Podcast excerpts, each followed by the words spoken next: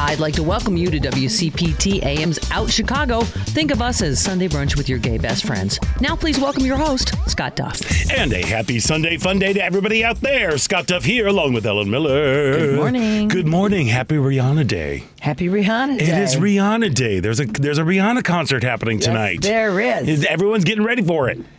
Yes, they are. There's going to be some commercials around it. Mm, There's going to be some balls thrown around and kicked around. Yes, yes. Uh, You know, here's the deal. Yeah. I I just I think of Tom Brady. I knew you were going to say that. Every You still year. his ball handling. I know he has very strong opinions about how he likes to handle his balls. Sometimes he wants them tacky. Sometimes he does. Sometimes he doesn't. Sometimes a little overinflated. Sometimes he just wants a little more give. I guess a man is entitled to a man is entitled to that. But so uh, you may there never see. Tom Brady on the field again. So I'm sorry. I'm that, so that chapter is going to be over. Well, yeah, but he'll still talk about it. He still lives in our hearts. yes, he does. And Like- like Santa. Yeah, like Santa. the gift that keeps on giving. It does keep on giving because you know, a, a, a, a tacky ball. I mean, I, can't- I guess that's really good go for, for myself. grip. I'm not sure. I, I, I can't really go there right now, but yeah, I know. okay. But there we go. Yeah. I take your word for it I, you know. Yes. because you are a sports aficionado. I am a like sports I know. aficionado. yes, I, I, uh, yes. Every more, every, every Super Bowl Sunday, I wake up and going, "Oh my gosh, today's the day!" I wonder how Tom Brady likes his balls today. Anyway, Whatever gets it's you gonna be through the fun. day. Whatever gets me through the day, it's it's gonna get me through today, and we're we're glad that you're you're joining us today. Just mere hours before the Rihanna concert that's going to be happening. We've got a great show for you. Mm-hmm. Yes. Uh, ooh, I got to go to this place or, uh, this week, the Wonder Museum. Oh, it looks really cool. It's Chicago's original immersive art and technology experience, and uh, the Wonder Museum has kicked off a year-long collaboration with the New Vanguard, which is a Chicago-based creative coalition dedicated to supporting and uplifting BIPOC creatives. We're going to be uh, speaking with uh, Eric Sawatowski, uh, Chief Marketing Officer of the Wonder Museum. I got to meet him on Friday. We went through it. It's really Oh, nice. cool and very trippy. Mm. It's very trippy. It's it's fun. Get your gummies ready. Yes, we did not. I know we did were- not. But you you, know, working, we but- were we were there just to to enjoy the experience and enjoy the experience we did. You don't even need gummies for that One- experience. one might That's say the it was- natural gummy experience. One might say it was wonderful. Ah, All right, there we go. That's enough of that. Uh, and in advance of the upcoming Warhol exhibition this summer, Buffalo Theater Ensemble presents Andy Warhol's Tomato, a fictitious tale of an unlikely friendship and inspiration. And we're going to be chatting with uh, director Steve Scott. He's going to be joining us in Yeah, the that second hour. very interesting. Yeah, tomato is in the can of Campbell's soup. As in the can of Campbell's soup. Well, he also did a tomato. Didn't he, Did do a tomato? I don't know. We're gonna find out. I believe. Yeah. I mean, it's He's a tomato kind of guy. Didn't. He had a thing for I know. tomatoes. We'll find out. It's uh, yeah, it's basically kind of like a, a, a, almost like a superhero origin story, Hmm. you know, because it's young Andy Warhol when he's like 18 and he's working at uh, he's at this uh, blue collar bar, and it's just a two person show. People are it's Jeff recommended Mm-hmm. two-hander. a two hander as as they As like to they say in the biz. biz. You're so dumb. I love it. so yes, we'll be talking with uh, director Steve Scott, who's just super. He I, I love Steve. Great guy, super duper fancy director. Yeah. He's amazing. Uh, and of course, we'd love to hear from you. So uh, give us a call at 773 763 9278. That number again is 773 763 9278. And of course, you can find us on Facebook where we are coming at you live. Just head on over to Out Chicago Radio. And while you're there, give us a click and a like and a share and all that good stuff. But if that doesn't float your boat, you can always tune in to WCPT 820. And while you're at it, follow WCPT on all social media at WCPT 820 on Facebook, Instagram, Twitter, and TikTok. And also follow our sister organization, Heartland Signal, as well. There we go. So, Ellen Miller, how are you doing? Have you caught up? I know last week you were like, I just came in from my I- I cruise, and now I'm like, I oh. slept a lot after, you know, I did a lot of napping and uh, I caught up. I caught up after having four hours of sleep a night for a week. Right. But it was worth it. There's always a little bit of a, you know, thing I have to do when I get home. But uh, back feeling good. You know, I can't, I love this weather. I got to tell you. It is okay. Are you are you worried at all? I'm kind of freaked out. I think that April, March, and April are probably going to be They're gonna be sort awful. of blizzard. I know it's gonna be I- weird, There's but- just always payback when we have this kind of. But I was gone during the cold. There were some cold days, I guess, while I was gone. Yeah. There was that December right around Christmas, but other than that, I've hardly had to wear a snow boot. Our poor the the the, the, company that we uh, makes their living shoveling our neighborhood. You know, I feel bad for them. They Yeah. only come out once. yeah, uh, but and even that was kind of like, yeah, oh, they, okay. they, they said, "Do you really want us?" And we're like, "Yeah, come on." yeah, sure. So I, I I get a kick out of these people though, Scott. I've seen on Facebook that say. What kind of winter is this? Where's the snow and the cold? I love it. I'm like, Yeah. no, you know what? See ya. Uh, this is my kind of winter. This makes me want to spend every winter in Chicago. If they were like this, I yeah, mean, yeah, it's it's, really freaking it's me like out being in like a Nashville winter or something. You know, there's just not a a, lot of little bit. you Yeah, know, a yeah, little bit yeah. like being further south. I know it's probably because of global warming, and it's that part of it makes me uneasy. yeah. But um, it puts me in a good mood to see the sun shining in 50 degrees. Well, the sun give me give me the sunshine any day. Yeah. I'm totally Even waiting. when it's cold out, the sun is. is yeah, if the sun is out, I'm like, okay, game changer. Like there we go. It's the when it was gray. It's Yeah. just like, ooh. For days, it was gray. Yeah, yeah, yeah, yeah. But I, I'm waiting for the other shoe to drop because like this just does not seem right. Well, the weather's predicted to be nice for the next week, which is good for me because And then you're going. I'm escaping again. you know, when you get to be a certain age, Scott, it's not that I'm retiring to Florida, but it's that I try and uh, mitigate what's known as winter in Chicago by having a couple of trips to get me through mentally. No, you I- know? I hear you. I mean, I have friends my age that have already like they're they're in Florida for the whole summer or winter rather. You know, they're already They're little winter birds. they're little winter birds. But I that's not me. That's not me yet. Maybe never. But anyway, I can't see you doing that. I know. i I'm mean, not- I can't look here. I can't really see you in Florida. I'm not really. I can visit for a few. you can visit, go like, be like, oh, how lovely, I don't and then wanna, ooh, run no, away. Not my, especially we'll get into him Yeah, later. but oof, ooh, especially ah. with what's going on down there. But I did manage to see uh, uh, Toni Stone at Goodman Theater. Yeah, yeah, yeah, and yeah. Kathy and I went on Monday night, and uh, very good production. You know, it's a it's a true story of the first woman to play professional baseball. Um, you know, she she broke into the Negro leagues at the time, which was difficult to do. And I, I watched League of Their Own. We love that show on uh, I think it's HBO or Showtime. Prime. Prime. Okay, it was one of those. Yeah. And I love it. And the, I, I noticed some similarities in the storyline uh, between there's a there's a character in um, um, League of Their Own African American woman who. You know, because she's black, they won't let her on the team. Right. And and about her getting, you know, going to uh, work in a factory, and so she can be on the factory team. So there were some similarities with this in this uh, play, but Maybe they based that character on since it is they, Toni Stone's a real life I, character. I think they absolutely must have done that Yeah. in the show, which was interesting as I watched. The uh, some of the, uh, uh, the the baseball players play dual roles. One of them I didn't even realize was playing a dual role. Uh, one is a madam and one is a baseball player. Yeah, you didn't realize that they were. the same person. Oh, the same person. Yeah. Gotcha. Yeah, I, was didn't realize like, that the you baseball didn't player realize guy, that they changed. you know, with the hat on and Yeah, the thing, yeah. and it was was the madam. I just didn't until they, you know, but it was it, it's well done. It, talk about ball skills. These guys, you know, not only the good actors, but it's a mainly male cast with one woman, and uh, you know they're playing, they're doing things with the ball and throwing it They're back throwing it around and so I catching. was, I was impressed. It's a, it's a it's a That nice always makes me nervous. And I by know, Lydia me- Diamond. yeah, by you know by the- Lydia Diamond. Yeah, she is a buddy of mine from, From Northwestern, Northwestern, from the uh, early days of About Face Theater. She did a, a production with us uh, called Four by Christopher Shinn. Nice. Um, yeah, yeah, yeah. She's a. I love Lydia. She's incredible. She had a really big hit on the Broadway. Oh. uh, Stick Fly, I believe, was her first really big hit. But she also, I think, got her start. Uh, with an adaptation of The Bluest Eye by Toni Morrison. Oh, very Um, nice. Yeah, for Steppenwolf and for their their young audience series. So she's she's just an incredible human being, a beautiful writer. Um, so Yeah. it was it was fun. It was a great Yeah, it was. show. Yeah, it was. It was. It was, it was enjoyable. It I get very nervous Mm-hmm. whenever, like they always say, like there are two things. Like when there are very few things that are real on stage, Right. like when you're doing a play, you know, they say dogs are always real. A kiss sometimes is real, but not really. Um, but anybody who has to throw a ball, I, I have I had a nightmare because I did a, a years ago I did a show at the Goodman, at Goodman, and was it in the smaller space in the is it the Owen? the Owen, yeah. Mm-hmm. Is it the smaller? Was that where Toni Stone was?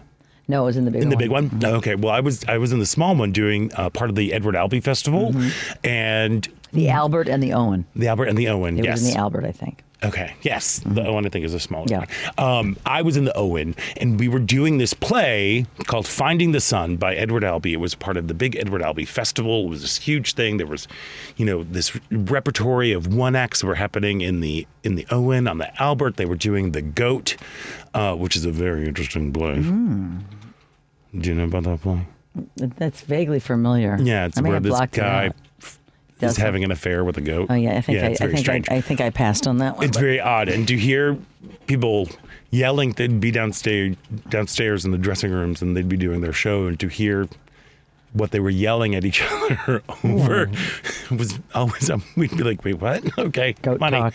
Yes, um, well, yeah, yes, yes, yes. But uh, but we were doing this thing, and there was a moment where we I was throwing a beach ball. Had to throw a beach ball because it all took place on the beach, and the person I was throwing it to was never ready. Ooh. never ready. Yeah, that's like, tough. Come on, come on. And I'm I, nervous for the. I know what you mean. I'm nervous for the and actors. I threw it, and he was like late, and it hit him and bounced into, Into the, the audience. audience? And I'm like, Beach ball party. what do we do? Did they hit it back to you? Someone What do we do? back to you. Yes, and it came back, and I was like, "Oh, the sea giveth, and the sea taketh Oh, away." So there we are. There. But yes, it's it's always a little. So you said a kiss is is is, is real or not real? What, what did you mean? Sometimes, well, like on stage, Yeah, you can't. I mean, I guess you can fake a kiss. I have a story. My, Oh, my yeah. mother. My mother was an actor, as I think I told you. Yes. And community theater. One of the very first productions I ever saw that she did was Sabrina Fair, Mm-hmm. and she played Sabrina. She was a little. Uh, the Tribune said she was a little old for the part. She was in her 40s. Right, well, she you know. looked young. She probably looked like she was in her 30s. Of but the- course. The, character is supposed to be in her 20s. But at any rate, I'm probably about 12 years old. And of course, we went to opening night. And, you know, there's mom. And I had never seen this before because it was the first play she did. She's at the end, there's a very long kiss, A passionate a kiss. A passionate kiss. And the curtain closed, but it bounced open again, and they were still kissing. I was like mortified. Come on, Venus. Come on. Venus. Like, mom, There, well, you're still kissing him. well, the curtain closed, mommy. she's a professional. So- she was a so professional. I guess some kisses are more real on stage. Oh well, others. there are some kisses that are real. I did a show once where I had to kiss somebody. Yeah. Who I'm gonna say Benjamin Sprunger. He's been on Oh, our yeah, show. he's yeah, he's a, he's a great actor, and I kept getting notes like, uh, "Scott and Ben, you are kissing too long." I'm like, uh, You know, well. "Have you seen Ben Springer? Yes, he's adorable. I know. Yeah, I'd so kiss him, sometimes, too. Sometimes you gotta If I was in a a role where I needed to kiss where you him. need to kiss him. Yeah, Yeah. Yeah, yeah, yeah. Anyway, you never know where the show's going to go. This is the beauty of Out Chicago. I know, there we We're just chatting about what we want to chat about because it's our show. Damn it. Yes, There we are. damn it. So good times were had by all. I went to the Wonder Museum. It's fun. Yeah, so you're Friday Jerry night and I had like a little date. We went we went to the Wonder Museum, then we went out for, for lunch afterwards. Where did you go? the- Anywhere special? Oh, look, every once in a while. Well, tell me about it. Where'd you go? You're, this is a guilty pleasure coming. I can Yeah, feel it. Budlong.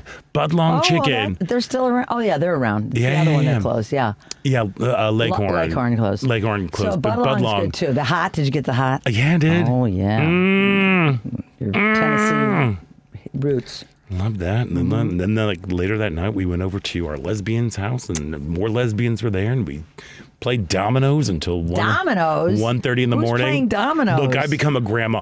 Oh my gosh! Today I become a grandma. You know, I love board games. I love any sort of game. We play dominoes until like 1.30 in the morning. I'm turning into a, like a little old spinster lady. Mahjong next stop for you. Yes. Yes. Another old lady game. Yeah, we could definitely do some mahjong going on there. Although today, I will say, I was I was getting ready this morning and I was shaving and I'm look, looking in the mirror. Yeah. This is TMI, Okay. but the amount of hair that was coming from within my ears. I was like, why? Why has nobody said any? I mean, it Why, was. where is Jerry to groom you? I know it was. I needed a Colobus monkey to come around and like at least groom and do things. But I was like, I was late getting to the station today because I was looking for our little trimmers. I mean, those, that's the yes. whole. That's the worst thing about getting old. My back hurts. I'm a Oh, mess I knew today. once you turned 50, I'd be hearing about I know this. everything. My you were back- spry when we started this show. I'm you had still a four in front of your age. spry-ish. I'm still spry-ish. There's something about over 50 that we all fall victim to. It's just like, you know, aches and pains and things start happening. Oh yeah, one hundred percent, one hundred But percent. you But it was like the worst. Like it's not so much that I'm losing hair; it's that it's slowly moving down my back and moving into different exciting places. Like my eyebrows are. It's like giving James Cromwell a run for his money. They've moved out to my ear. It was just. It was just a. it was an emotional day, and all I kept thinking about was Tom Brady's balls. While I was doing that, I mean, this is. You need to talk to somebody about that. I know. Well, every year I just wake up on this day being like, oh, I hope they're tacky enough or they're deflated enough or whatever. Then he, he like smooth. There's something to get a good grip mm. on it. okay. Yeah. Okay. I mean, It's it's something that you have to grapple with. There we are. But I guess hopefully the, the Kansas City Chiefs Chiefs. and the Philadelphia Eagles. yes. Are Mm-hmm. you rooting for one of the teams? I am the one with the black quarterback. That's both teams. Look at all the sports trivia I know. Look at all the sports trivia I know. I am Are so you going to be watching the game? I'm not. I have to work after this. the whole time. Oh yeah, yeah, starts yeah. at five. You work till it oh, I'm closes. around here till eleven. Yeah, yeah. And Sundays are a long day for Mama. I know. That's why my back hurts Oh, honey, because I got to be lifting stuff at the snack factory. I mean, today is like you know, so much guacamole, so many I had chicken to wings. do a little cilantro run. Yeah, it is all like it in. is the shredded cheese holiday. You know, you need it for your nachos, your pizza, your um, your tater tachos, turkey your chili. mole, chili, Mhm. So yeah, you- cornbread. You need shredded cheese. and guacamole. There we go. We're having a party of one other person.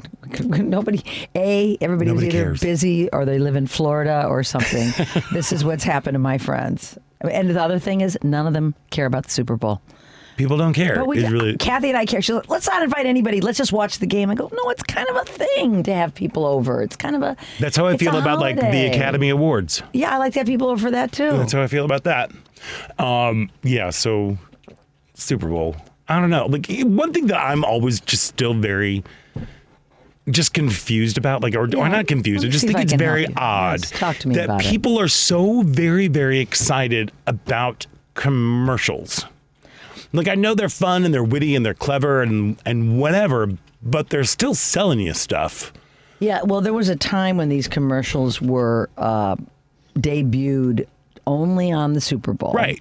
That's not true anymore. They're all, most They of them leak 'em. They leak them online and everything else. Isn't there like a big lesbian Dorito ad that's going to be aired? Oh, I did not I think there's a big lesbian Dorito ad that's going to be happening. All right. So, you know, and, and we had friends that didn't care. They said, you know, I'm coming over to this to your house for the Super Bowl, but really we want to watch commercials, and we're, we're we love that too Right. because it's like I don't have any time to cook because I don't want to, you know, I, I'm preparing things and it's you know waiting on people and you know so being a Yeah, host. doing your thing. But like you don't want to leave during the commercials. You don't want to miss the game. Um, but you know, there's I don't know. There's still some commercials that are uh, more interesting than you normally would see. Oh, yeah, but at the same, but it's still a commercial. Like, it, I mean, it's not like it is a short. I mean, are people? I guess people are treating it like it's a short film. Well, whatever. like, remember they the spend Go, a lot of money. GoDaddy. Like whoever even went to GoDaddy, but their commercials were so inventive. I don't remember GoDaddy. I remember the E Trade Babies. That was the big one. E-Trade the E-Trade babies, you know, like it's the huge thing. Budweiser. You're gonna cry with the puppies. I mean, we know all that kind of thing. But Cry with the puppies. well, usually there's puppies and involved in the Budweiser commercials. There's puppies involved in the Budweiser yes, commercials yes. every time. well, Did they pull- did they grab 'em from the puppy bowl? No, That's that happens? Clydesdales. There was something with a puppy and got lost, and the horses brought it back, or you know, something like that. Oh, well. yeah, it was one of those. Hey, I'm from St. Louis, so the the, Clyde- whole, oh, the yeah. Clydesdales were a big deal. They are a big deal down there. yeah, Yes. they were huge. They're huge. I went saw them at the uh, at the Grants Farm, Busch. Busch Stadium. Uh, Was it now no, longer it was Busch at the Stadium? brewery. It was at the brewery. Something I don't know. Years ago, when I was a kid, we went. Well, they It's stayed. There was a Grants Farm, which is where the, like the Budweiser family, Oh, and that's where they have the Clydesdales, Clydesdales. stay there, that's their home. I saw them somehow. and then they literally trot them out They trot them out. as Clydesdales do. Big horses, big. gigantic horses. Gigantic horses. Horses, horses, horses. Anyway, that's our take on the Super Bowl There for now. Super Bowl. But yeah, I, I don't I, know, bought, but I, I- bought a couple squares. I, I went online begging. Like anybody know anybody with because it gives me. I don't really care. gambling. Yes, it's You're legal. gambling. Apparently, it's legal. Um, I just like to root for something because if it's not, I don't have any passion towards either one of these teams. Who are you rooting for? I don't. I'm rooting for my square. Whatever one will win me money. Okay, cool, cool, cool. That's what I'm doing. All right, there we are. That's so why I like to have capitalism squares. at work. Yes. There we are. It's a capitalism. At work. Capitalism at work through gameplay. Okay, you know, Devin, do you have a, a, a, a fave for for tonight? Well, early on, I said the Eagles are going to lose the Super Bowl. So, yeah, let's go Chiefs so I can at least get the loser right. All right, go Chiefs. And that concludes our Super Bowl talk. No, listen, we actually we do need to take a break because there was a lot of stuff that happened this week. Yeah. Look, Jerry's convinced that UFOs are coming. Like we've been shooting down so many things lately that it just feels like the invasion, what the weather's happening. Like what's going on with that? Yesterday there was a thing in Canada. I mean, Yeah. they got like they're They've shot three down this week or I something. know. It's. I think it's an alien invasion Could that be. is going to be bringing along mushroom zombies. It's going to happen. It's going to happen. It's not going to happen. That's not going to happen. Anyway, there's a lot to talk about. Uh, but, but before we go to a break, this part of Out Chicago is brought to you by Team Hochberg. If you are selling your home and or purchasing a new home and would like to save thousands of dollars, you need to call Team Hochberg, your trusted local lender. Now, Team Hochberg is offering everyone their perks at work benefit through the end of April, which can save you thousands of dollars the next time you buy or sell a home. So here's how it works. When a Team Hochberg affiliated realtor sells your home, they'll reduce their fee up to 1%. And when a Team Hochberg affiliate realtor helps you purchase a home, you will receive up to 1% of their commission as a closing cost credit. Team Hochberg will credit their loan origination fee and their affiliated attorney will reduce his fee. A couple saved close to 9 grand using perks at work when they sold their home and purchased a new home. To learn how you can save thousands of dollars the next time you buy or sell a home, give Team Hochberg a call 855-56-DAVID or visit 56david.com. That's 855-563-2843 or 56david.com. Lower.com, equal housing lender, NMLS 1124061. We're going to take a quick break. And uh, what'd you think about the State of the Union? We'd love to hear from you. Give us a call. So stick around. There is more Out Chicago right here on WCPT.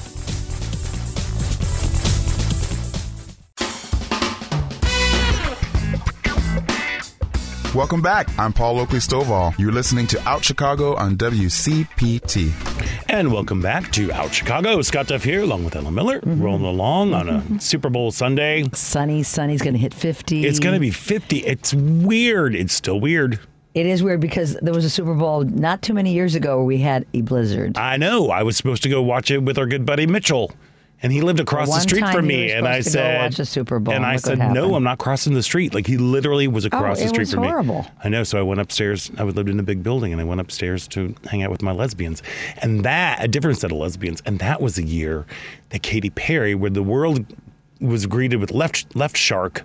Oh, right. Left Shark That's made made his world debut, uh, right. and Missy Elliott was a surprise guest in that. Your spirit animal. Oh my God, I love her. Have you seen her lately, No. girl? What happened? I think she got like a gastric bypass or something. oh, sh- oh, she's real thin. She's very thin now, which is a little. Sometimes you worry. I'm like, Yeah, "Oh, yeah. Well. I'm like, well, but she just. I mean, it's just taking me. Like, she looks amazing. You know, she always looks amazing though, because she's Missy Elliott. She's an amazing human Mm-hmm. She being. is. She's fantastic. And she like she sends me messages all the time. She does. You're a Twitter friend, a friend of hers. Yes, well, she follows me on Twitter. She follows you. Yeah, yeah. Of course she does. She does. But yeah, no, I remember that that year, the Yeah. blizzard year. I didn't remember it was the year Katy Perry played, but yeah. I do remember that. So you know, today we're 50 degrees and sunny, no snow on the ground. There we go. That's my kind of perfect for our gal from Bel- Barbados. Oh, is that where she's from? Yes. Ellen. I know. Pop music, not my, not my specialty. As evidenced by the Grammys last week, but I did enjoy the Grammys. They were very entertaining. They entertaining. did. They were very. They were People were going. You know, speaking of like people's looks, we'll get to you callers. I promise you. But speaking of like the Grammys were this week. Uh, uh, everyone's going after Madonna. people are are like going after her. Subject of our dinner party last night. Yeah, yeah, yeah. yeah. What did you? What I mean, because they're they're attacking her for all of the the work that she's had done. Yeah. You know, all right, so here's the deal for me.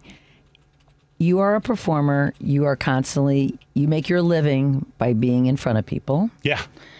Um, your appearance is going to be judged if you're in front of people. And, Oh, yeah. And it's just kind of goes with the, with the, with the territory. Um, it's hard for me to see people that do extreme surgery on their faces and not have to like feel kind of icky about it personally because it's just like oh my god it's like some of the people that have done it look disfigured to me mm-hmm. and it's it's it's um unsettling you know it's like but I have to go back to well you chose She chose. She can do. She's. Madonna. She can do whatever you she do wants. What you want, but it doesn't mean that I have to think it looks good, because I really think she looks strange. Yeah. Well, I think right now it's the the no eyebrow thing.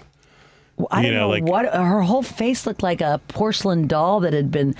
I mean, I again, you know, you make your living being, you know, performing and being in front of people. You make choices, and the choices you make, you're going to have to live with. And personally, I I feel a little bad for her because I don't. I I think some people that Grace, you know, we were talking about Sheryl Crow was on the Grammys and Bonnie Raitt was on the Grammys. They had lines in their faces. Mm-hmm. To me, that's real, and I respect that. I respect that a lot because some people aren't brave. You know, they feel they can't do that. They can't be them. Right. And being your authentic self for me is always going to be something that I feel better about. Now, Jane Well, Fonda, on the other hand, Jane Fonda, she's I'm like, got- oh my God, who's your surgeon? Give me your Right, number." give me your number. Yeah, But uh, indeed. it's just so some people make choices and you can't help but Reba judge. McEntire. I want Reba McEntire's doctor. She looks incredible all the time whenever she pops up, and I'm like, whoa, all right. But here's the thing about Yeah, being you your think? authentic Yeah, self. what do you think? I think Madonna is being her authentic self. You know, she is the queen of reinvention. She, that's what she does. That's what she's done for her entire career. Mm-hmm. Some say that that's kind of what made, gave her a career was the way that she constantly was reinventing herself, trying new things, doing stuff. Um, you know, she went under a huge physical transformation at the very beginning of her career from, you know, from her first album to to the uh, uh, um, uh, what it's this Ray of one. Light? Uh, it's no. this one. No, it's not Ray of Light. It's it's this one where she goes like this ah on the cover with like uh, uh, open your heart to me and everything and. Oh, no. She got the really short haircut and she lost a lot of weight. People were like, oh, and then she just kind of keeps changing and evolving. I think she is being her her authentic self and she can do whatever she wants. My thing is that she just doesn't look comfortable. You know, like the mm-hmm. the the corsets, the the new butt implant. Oh, she had a butt implant, Oh yeah. Oh yeah, yeah, yeah. That's a big thing. And it's a big thing. And you know what? If you if you look into it, it's really horrible for women to, to do it. It's not a healthy thing to do. The butt implant? Yes, there's Yeah. women that say you know they wish they never done it. Uh, it it's caused irreparable harm, and you know I just it's sad. I know that people in front of you know cameras and in front of an audience feel the need to continually look as young and youthful as they can, Mm-hmm. but life is life, and and and you know time marches on. Uh, I just I think sometimes it, What about Cher? Cher another came- one, you know. Shares another, one. Shares another one. Yeah, I know. I, She looks amazing, and she's and she's what 104. I 104, 105 Yeah, tomorrow. 105. I think. Yeah, her birthday's coming up. uh, I don't know. I don't know, it- but it- people it- were giving her a lot of slack. And granted, also, I think Madonna brings a lot of slack, invites it into her Mm-hmm. world, just because she's she's such a she just likes to stir the pot, and she's she's Well, when she said it's if you're breaking the rules or whatever, and then she shows her leg, it's like really. That's a bit. It's like wow. well, that might be what you can do right now. You know, like there are some things like she. I think one of the challenges for her is because she is known for being such an incredible live performer to, you know, be, to be doing all of this, you know, putting together these incredible shows. Her music is not, it's not great. She's not a singer. Look, here's a, but I love her. You know, I love I love Madonna. I especially love early Madonna. You know, she was what I grew up with. She was one of the first people to be an ally for the LGBTQ community. She was on the front lines of the uh, of creating awareness around HIV/AIDS. You know, at a time when it was not no, she was. Yeah, when it I was, was, a not big cool. fan. I was a to- fan. I was a huge fan of her, and like you know, Ray of Light was an incredible album. Her music was an incredible album. She, you know, she, it was good, and like all of her her concerts are great, but I think what's really challenging for her is her physical limitations. You know, like what her body can do because she's what 62, 62, I think, yeah. She's in her 60s Yeah. and being able to put your body through a grueling two hour concert. I remember watching the Drowned World tour. Um, which was for uh, uh, it was for music, and she ended the show with that song "Music." And you know, as she's going, and she and her dancers are like going to like take their bows for the evening. They are all literally walking over to one side of the of the arena, and you know that whole thing. She ends her two hour show doing like 40 squats in heels. Like she's like, you know, boom, boom, boom. They're like, they're getting down, they're doing their thing, they're taking them as they go over to the other stage, outside the stage, do the same thing. Squats, squat, squat. I'm like, have you done squats? They hurt. They mm-hmm. hurt your leg for anybody, mm-hmm. let alone somebody who's 62. So I think part of it is just like she's trying to figure out how she can move in her body In her new body. in her new body. And I do, I'm, you know, yes, there's a lot of misogyny and, and unrealistic expectations that we place on women in our society as we get older. Yes. Same with men too, though. I mean, people are have, except for Paul Rudd. Paul Rudd is just like, he's he's been cryovaced. I don't know how he stays looking so good. But or Rob Lowe. Rob Lowe, oh, God, He's had to have a minute there One of my Rob. favorites. he's so I'm dreamy. really into his yeah, uh, podcast. But I think yeah. you know, I, I think uh, what always makes me sad is the fact that Madonna, Madonna now, like the, the young folks only know Kooky Pants Madonna. Yeah. And they don't know, understand like why, how she got to be where she is and the important role that she plays in pop culture uh, and queer culture. I mean, she played a huge role in the 80s, 90s, did. 2000s, you know, of just like of moving the conversation forward of and empowering women to be um, to be s- sexual, to enjoy their sexuality, Mm-hmm. to enjoy all of that. You know, maybe that's why the right is now all up in arms with like you know drag queens telling stories to kids because you have somebody who was just such a who wasn't kind of a renegade and i thought it was really great when she had that moment at the grammys when she was saying you know talking about people who are pushing boundaries and do that i don't Mm-hmm. Yes, know I, just feel look, badly I've always been a big fan. I just, it, it just, I know. It was a little unsettling to see the way she looked. I, that's all. That's how I feel. I know. mean, you know. Oh no, I'm with you. I mean, I've sat across the table from someone and be like, "Whoa, slow down there, Betty." I don't know who Betty is, but, Yeah, but definitely Betty White never got any. She lived almost to be hundred. It's different when you're a comedian. Mm. You know, Yeah. I don't know. We have talked about nothing. Oh, let's get right into the. Let's get right into know what we need to Oh, do. we have to take a break now. We should take a break. And, You know, we'll talk about show. Stuff. We're talking about whatever we want. Look, here's the thing. People I'm- care about what we're talking about. Oh, I know, about. but but like you know, here we always call this Sunday brunch with your gay best Yeah, friends, and this just is to, what we'd be talking and about. to kind of pull back the curtain. Yeah. just to let you know, this is how we shape, how I try to shape every show. It's like you're going to a brunch. So you hang out, you see the people, you talk jibber jabber. How was your week? What's going on? Then a little bit later on, you start talking about a little bit more the meat of the things. What's going on in the culture? What's going We'll- on we'll in politics? Um, then- yeah. I uh, I had two relatives just text in. My aunt Virginia just celebrated her 92nd birthday. Agrees with birthday. me about Madonna. Yeah. And my brother John confirmed Madonna is 64. Thank you, family, 64. for listening. Thank you, family. There you go. And for 64. Yeah. and because facts matter, we said 62. She's 64. 64. Let's get she it right. She just looks uncomfortable. That's That's the thing. Like she just a little doesn't. tight. she looks she just looks uncomfortable like her corset and then remember when she was pulled down a flight of stairs at a, and during a concert. You- a couple when she was 61 she was doing performing in Spain and they there was a Oh, moment didn't- where she had uh, dancers to yank off a, a cape that she had on Oh, right. and she flew downstairs. She broke something, didn't she didn't break anything no. She flew down because it wasn't it didn't unclasped the way it should. Oh. flew down some stairs and what did she do? She got up. She got up and continued performing because she's madonna. She's a pro. she's a pro When I had a perm, people told me I looked like her. All right, that's Back a whole the other story that we'll we'll get into. day. I'm trying to imagine you with a perm right now Oh yeah, I used to have a perm. Mhm. Oh. talk the 80s. We're talking the 80s. Oh, everyone Everybody had a perm. had a perm. Everybody had a perm. Boys there. had perms. Girls Yes. had perms. Jerry had a perm. See, everybody On the, had a he won that perm for that that that permed mullet thing going on. Yeah. That was a huge thing. It was a big The deal. perm mullet. All right, we need to All take a break. on We'll that- talk about something of substance on the other side because we got the State of the. Union, we got the mayor's election coming up. So s- stick around. There's more out Chicago right here on WCPT.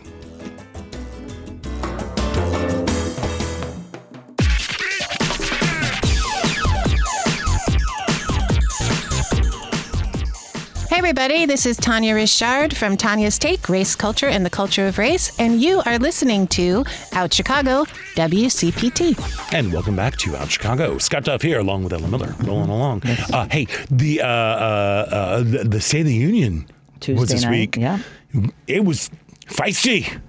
It sure was. It was lively. It was one of the most uh, one of the most participatory. Oh my God, the new normal. You know, ever since uh, the, whoever yelled uh, Liar. liar to Barack several years ago, uh, now it's like you know Marjorie Taylor Greene et al. They're like, okay, we're going to start screaming. hanging out in the cheap seats, dressed up like a weather balloon, apparently, or She walked around with she a walked. balloon. I saw that earlier. Yeah, she walked around with that balloon, and then I think she was dressed up like a balloon. you know, as Kathy and I were talking even this morning, these are people that helped incite this insurrection, and they Yeah. have all this power now. Yep.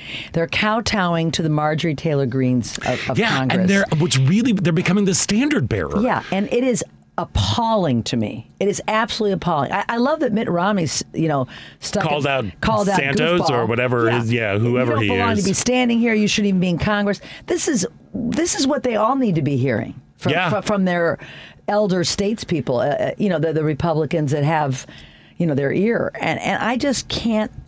I, I just hate the fact that a Marge and Lauren Boebert, you know, Matt Gaetz, all of them, they're just pathetic human beings. But I think that I think that Joe did a pretty good job of handling what was being thrown at him. Absolutely. Well, because I mean, the one thing that I'm a little like all of the commentary. I mean, I know it happened Tuesday and it's Sunday, so like there's been so much said about it this week. Um, but you know, everyone's saying like he was setting them up and he, they fell into his trap, and I'm like, Yeah, okay. I don't know how much that was- I don't you know. know, that- like- yeah. He said that because he knew they'd say that. No, I think when he came back and said, "Oh, I guess it's settled then. No one's going to have any problems with Social Security or Medicare." Yeah. I was jumping for joy when he said that. yeah, yeah, yeah, yeah. I, Because they have stated that they want to cut these quote unquote entitlements, yeah. sunset them, whatever they're referring to about them. So, Oh, they, they come up for it was uh, uh, Scott. Yeah. Yeah, Uh, what's his uh, name? poop. Florida, dude. Florida. Whatever. Oh, always Florida. Uh, Always Florida. Always Florida. But you know when he was saying that you know laws get, need to be re certain programs are, are re-upped every 10 years and if we want to do this we can like ugh, whatever it's it's I don't know. I don't know how much of a mastermind it was for, on Joe Biden's part, you know, because he an orator he is not. You know what I mean? He is not known for giving like these beautiful like speeches. He is not President Obama, who's like I could just listen to him speak all the time. J- President Biden is more of like an off the cuff kind of guy. I thought that's why he was so great with those those quips coming up Yep. after them. Like, all right, get them. I'm going to talk it. All right, let's all stand up to not talk about to to give to keep Social Security Yeah. and Medicare. Fantastic, great job. I thought he did one of the most effective parts for me was bringing up police violence um, and talking about um, how there needs to be reform, how there needs to be reform in, in justice, and talking and bringing up the talk, the talk that that brown and black Yeah, parents I have with their was kids. Really, uh, uh, really uh, uh, powerful. Yeah. and I think that although a lot of us know about that, I, I'm guessing there are a lot of Americans that Americans that were going, "Wow, I never thought about that." Yeah. I mean, that's, it was huge. And he didn't try to explain it. He just like, this is fact. You know, this is what happens. And could you imagine losing your, your child to the hands of law enforcement? Like, I, I thought that was really, really Tyree's powerful. parents and Tyree's parents were there. there. Yeah. It's, it's just great. I, I don't know. I thought it was, I thought he did a great I job. he did a great job too, and you know the uh, the polls afterwards agree that he did a great job. Um, of course, there was this Sarah Huckabee, as I like to call her. Oh, uh, we call her. Jethrine. Do you remember on the Beverly Hillbillies when Jethro had his, his twin sister Oh, came along, Jethrine? Yeah, we call her Jethrine. when forgot all Jethrine came up and she gave the Oh. the the response to something, com- I guess she had a different copy of the the speech because it was nothing about what she what about President Biden said, but the, it was nothing but fear, culture wars, fear, fear, fear. They're coming fear for your the kids. other. The education, the critical race theory, the woke, radical woke left. They're coming for your babies to make them all transgender, anti-racist peoples. Like it was just so bananas. And at one point, she said, "There's two sides to everything." So I'm paraphrasing because I don't have the exact quote, but like how there's like the normal and then there's crazy. And that was the first time I agreed with her. I'm like, yes, Yeah. there are. I do not understand how people can can still claim to be a part of the Republican Party as it is today because you have howler monkeys, you know, uh, uh, uh, Marjorie Taylor Greene and Lauren Boebert who are just like screaming and doing whatever. All they want is attention Yeah. and antics. They spent this week going after Twitter people, you know, doing personal grievances that they were shut down on Twitter. That's how they're going to be spending their time in these committees because they want to like f- uh, go after Hunter Biden, Yeah. uh, his laptop, which is on the front of everybody's mind. Oh, yeah, we're all right now. looking for we're that. Mm-hmm. really worried about that right now. Um, they're going after Twitter about free speech. You know, it's just, and then at the same time they want to go and ban books. You know, and ban things from having their free speech. It's so bananas, and I don't understand how people. I understand that there's conservative folks in here.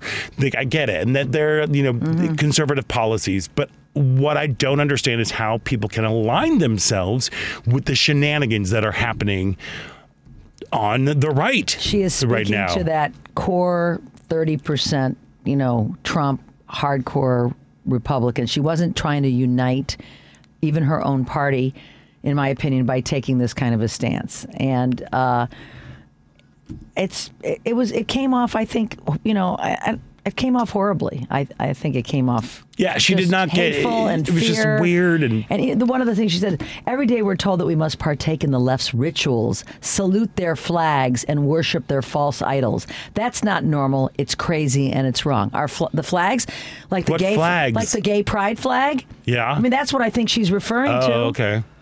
We're saluting them. Uh, you know now. what?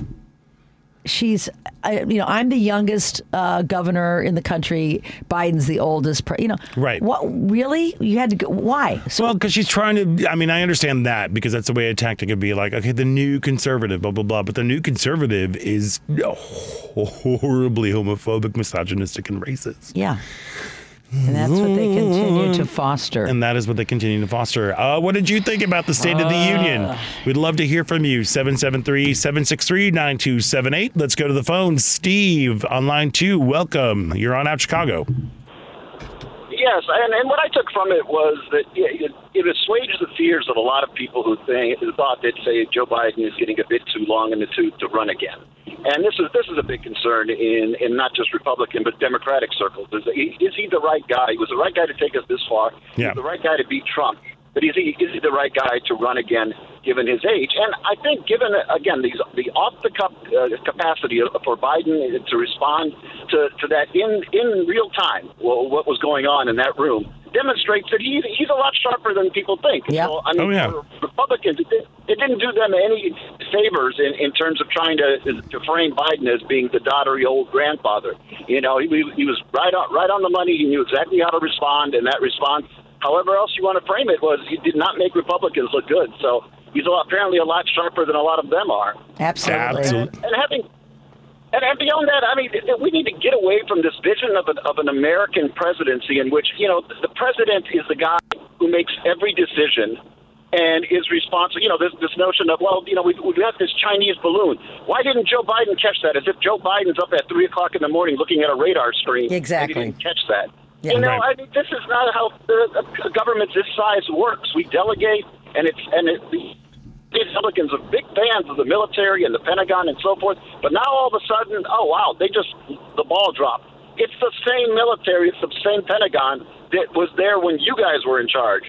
Now, now all of a sudden, you know, they're incompetent. Right. I mean, Yeah. This is ridiculous. But but again, this is what they want to do, as you pointed out. They want to frame the next few years in all of these sort of nonsensical conspiracy theories and and everything under the sun that makes that will make you believe that you know, uh, as Donald Trump has already articulated in his own party, that you know anybody running against me is out there grooming children, uh, i.e., Ron DeSantis. I mean, this is where where this easy.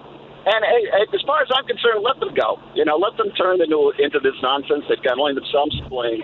Uh, they created this Frankenstein, and now they have to live with it because I don't think that they stand a chance of winning in 2024. And as as all the polling seems to demonstrate. So, uh, and but part of the reason that you might get a Donald Trump as the nominee because of uh, the way that the Republican uh, primary system is set up.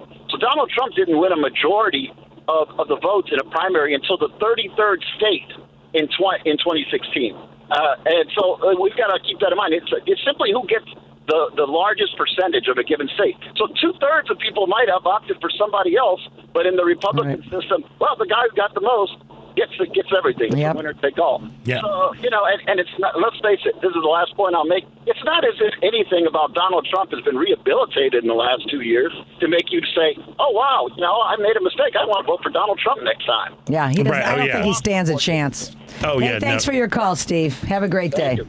Thanks so much, Steve. Yeah, yeah. It, I don't know. It's like it. There. It just seems like they're a bunch of like again like howler monkeys. It's Yeah, what they're doing. They're good- just they're just a uh, good, uh, just way screaming them. Yeah, they're- into the abyss and just trying to stoke fear.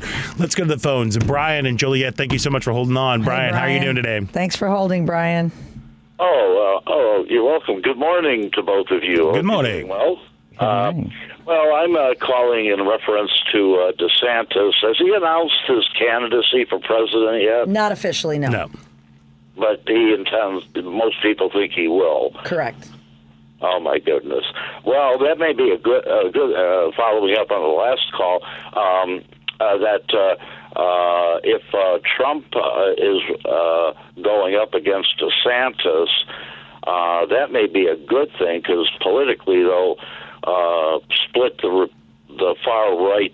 They are both far right. Yep. And Yeah. uh, they split the party, and e- either Joe Biden or if he should decide uh, not to run, Kamala Harris uh, would make it much easier uh, for them to win.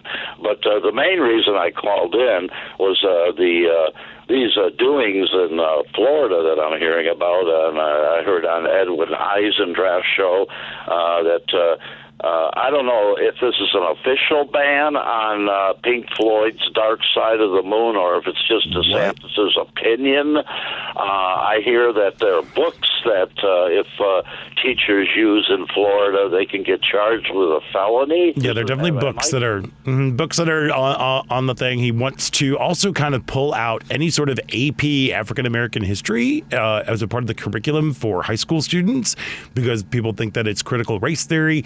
Um, it is. It yeah. He he's weird. The only thing that gives me pause about that that cuckoo pants, that Florida man, as opposed to the other Florida man, is that he understands politics and that he is a better politician than 45. So, yeah, that's what we fear. There you are. But Brian, hey, thank you Thank so you, much for giving us a call. Thank you for holding on. Thank you for listening.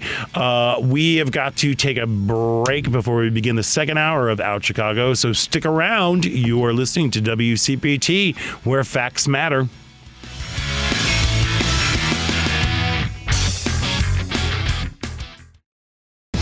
I'd like to welcome you to WCPT AM's Out Chicago. Think of us as Sunday brunch with your gay best friends. Now, please welcome your host, Scott Duff. And welcome back to the second hour of Out Chicago. Scott Duff here, along with Ellen Miller.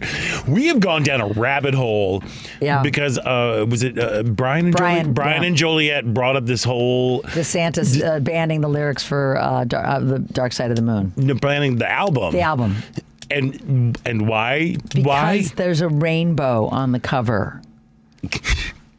this is where they're at, guys. This is, it's where so weird. For the 50th anniversary, they released the album again, and it, yeah. Wow. I mean, because there was a rainbow on the album. Okay. Wowza. And then I guess he also went on in a press conference to talk about how rock and roll has changed, and that was when men were men, Men and women were men- women. women were women. Like you never saw Kurt Cobain or David Bowie wearing a dress. He said Um, but Okay. you did see did. David Bowie wearing a dress. and I believe Kurt Cobain didn't. He they like wear slips on. I don't. Anyway.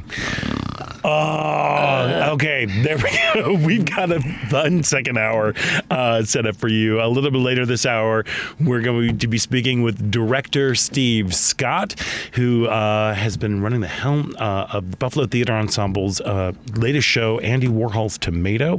Jeff recommended. It's all about, I wanna about uh, a fictitious, fictitious tale of a uh, unlikely friendship between Andy Warhol and a young Andy Warhol. It's kind of kind of like a superhero origin story and about how art, um, the importance of art.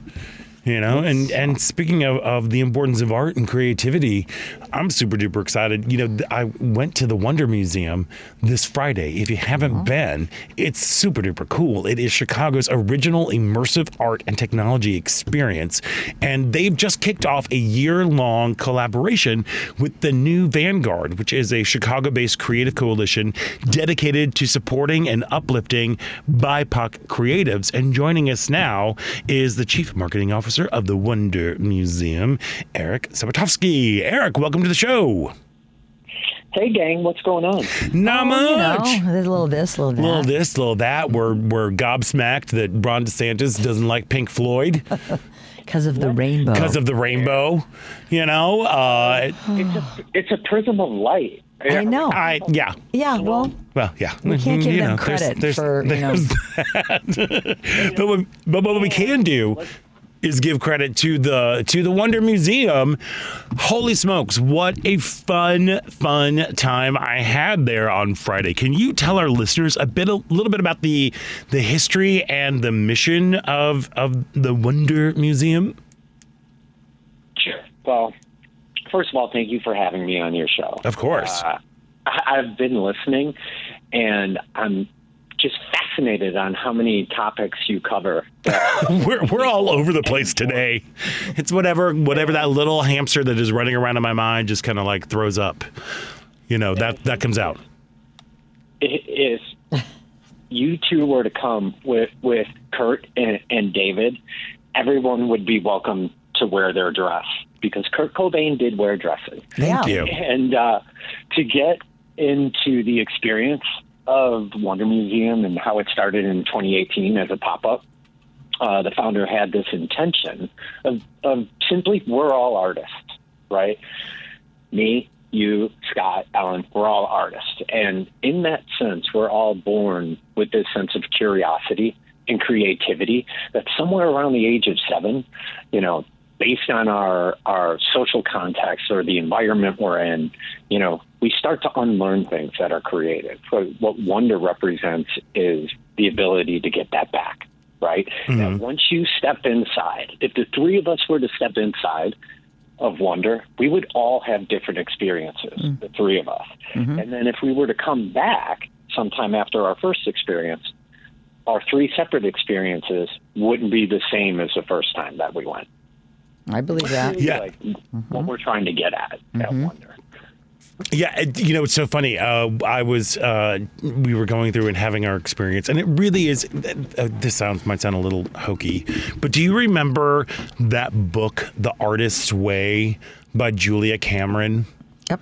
Yep. you know, it was this. It It was was, all the very. rage. Mm-hmm. It was all the rage, like in the '90s, and it was Late like, 90s. and it was all about trying to exactly what you're saying, Eric, is the fact that you know that we are all creative beings, that we are all artists, that we are all filled with curiosity and wonder, but somewhere along the line we lose it, and it is every single installation that is in there is an interactive there's an interactive component uh, to to everything. And it felt to me kind of like the the spirit of the the artist's way come to life in 3D and in technology and in everything. It really is. You're like it it it felt like it was sparking certain like new new cylinders were firing off and on and it was just it was really really fun in fact I, w- I was talking to one of the people that worked there and she's like we were in one room. Uh, Jerry and I went together, and we were in the room where there. I forget the name of the exhibit, but it's where you can create music. And Okay. do you know which? that which would be try to get higher. That's Yes, try to get higher. Uh, and there, you walk into this room. It's dark, and there there's a uh, like a, an electronic keypad, and you can push buttons, and like beats and sounds come out. And we're just having a ball in there. And we walk outside, and this this woman who's who's I guess one of the guards there, or just she's part of the staff. She, we're like, does that ever get annoying to you? She's like, are you kidding me? I get to come to I, I come to kindergarten to work. You know, she there's something very childlike uh, about the whole experience. So it started out in 2018 as a pop up. Yes, as a pop up. And, you know, through several different iter- iterations, you know, going into the pandemic and then coming out of the pandemic, pandemic uh, the founder brought the right team together and, you know, had the intention that this was to this was going to become permanent. And not only was it going to be a Chicago thing, we were going to take it coast to coast, which is where we currently are in the Wonder Journey. Yeah. We we've also opened up uh, San Diego, and we have our sites on Seattle and Boston in the next coming months. Cool. Eric's for I, I haven't seen the exhibit yet. Uh, I know Scott saw it on Friday. So it is interactive. You mentioned the keyboard uh, element. Uh, tell us about some of for those that are interested and want to hear more. What what kind of interactive activities take place at the in the exhibit? All the interactivities. That's uh, the thing that separates us from other experiences or other museums is there is no prescriptive way to go through any of the 20 plus installations. Oh wow. You know, they they are meant to be touched or you know there's sonic components or there's different instances where you can write things such as on the the wisdom project where you can write your own intention and hang it up on the wall and interestingly enough to that component um, we have every single card that a guest has written or drawn a picture or put song lyrics on from when we've opened in 2018 and you know so we get hundreds or thousands um, per day where people are writing things on there. Um, but there there is no right or wrong way to do it. There's there's things that involve uh, AR and VR there are things that are sound there are things um, that it, it, it gets to why Wonder exists. That you, the guest, you complete the artist intention or equation. That by being a part of the installation or exhibit, you complete it. And, you know, whether you take that away or choose to share it, uh, again, I think that's something that makes us different than either, you know, museums where there's more this idea of gate kept art, like, hey, this is fine art. You could probably never acquire it. Or things that are, you know, experience based that really are more a mile wide and an inch deep. I feel that, you know, Wonder's different in the way that it presents itself to guests and how they can interact with different things. Sounds like it. Yeah. Yeah, it's really it, it's super duper. I mean, it's it just feels like you're you're playing. You know, Mm-hmm. Who doesn't like I that? yeah, well, there's you know one of the uh, one of the books that actually changed my life was uh, Peter Bogdanovich's book called Free Play. Um, and where he introduces this whole concept of galumphing, and where galumphing is the sense of a, like a ba- wild and abandoned play that you only find in baby apes, puppies, and uh, and young civilizations. You know, and so I try to enter into uh, you know try to galumph as often as possible, and it feels like it is a galumphing experience because that it's like there's some video components that are just like that they capture your image and they alter it and you know then you like walk around the corner and there was a poet sitting at a typewriter and she composed a poem uh, within three minutes Yeah, I love that. it's so great because Wow. you think it's all high tech, and all of a sudden, oh, hello, nice poet person who's here. You're going to write a poem? Great. Yeah. Yeah. Using some old school technology, banging it out on the typewriter. Typewriter. Yeah, and we actually had like, and then we had a conversation with her about the typewriter.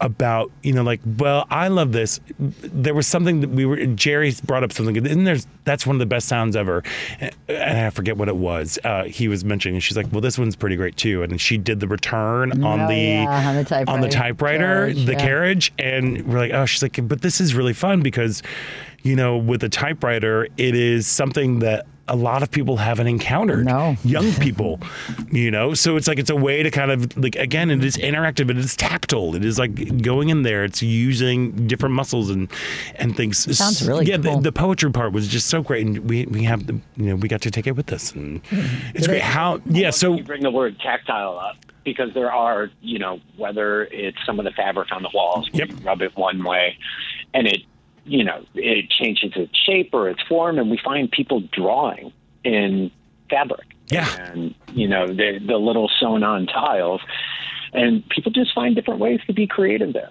And that's it's great that people can do that. Yeah, when we well we got to you know you were kind enough to come down and say hello uh, as we were beginning our visit through the museum, and you were talking about the the values of the Wonder Museum. What what are those values that that drew you to to begin your work there? So, but I think when people look for different experiences, whether it's what their professional experience is going to be or, or it's a place where they're going to spend their money, they want to find something that resonates with them. You know, and, and when I was doing my own research for Wonder Museum, I came across their four core values, which are things that are education based, and that's STEM, where they call it STEAM. So they add the A, which is also arts and culture, into the science, technology, and uh, mathematics. Um, you know, a, a wider bucket, which is community based, where things like creatives of color show up. Um, mental wellness, which gets at the heart of a lot of the why people do art, whether they find it therapeutic or they're trying to convey, you know, a deeper sense or meaning of life.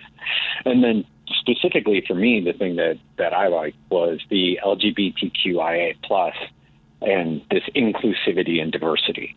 Right, you know, because something that was something that was very important to me as as how I was raised, and that it just wasn't something that was part of brand speak. It was actually something like how they live, whether the artists that they partner with and a message that they were trying to convey, or things that we do from uh, a Wonder After Dark, which is kind of like after dark programming, um, and, and things in partnering with the community, you know, such as doing things with either, um, you know, uh, drag installations or DJs or experiences, and I just found it to be really authentic, and that Yeah, translates and- all the way down from the programming to the the people that work for Wonder and the people who love and appreciate Wonder. People who like you actually walk the walk and everything. Because I, I believe, aren't you? We had the AIDS Foundation Chicago uh, uh, on last week, and I believe you're also partnering with them for their World of Chocolate that's coming up.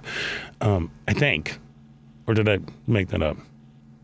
No, no, you're you're right in in how we partner with many organizations. Yeah. Like even down to the to the artists. If you think of how we have in Chicago and San Diego, we have uh, Keith Haring's art, and you know when I was going through an experience with my father when he was sick, and how. Uh, Rush Press had installed a large piece of, of Keith Haring's art in the wing of the museum, uh, the wing of the hospital where my father was. Like seeing that in wonder and how it was thoughtfully put in the window so that Keith Haring's art faces out into the community. You don't have to buy a ticket to see Keith Haring's art. Right. You know, you can just pull up on You can just walk on by. great scene and, and you can see it and you can and it's there for everyone. It's like those kind of things I'd really love. Yeah. Well, and speaking of, of collaborations and, and working with communities, you are have a new collaboration with the New Vanguard. Um, and right now there's a, a Nikko Washington exhibit. How did that partnership uh, come about? that as you know one of the pillars being community what does that mean? You know what what reasons do people in the chicago community have to come and experience wonder?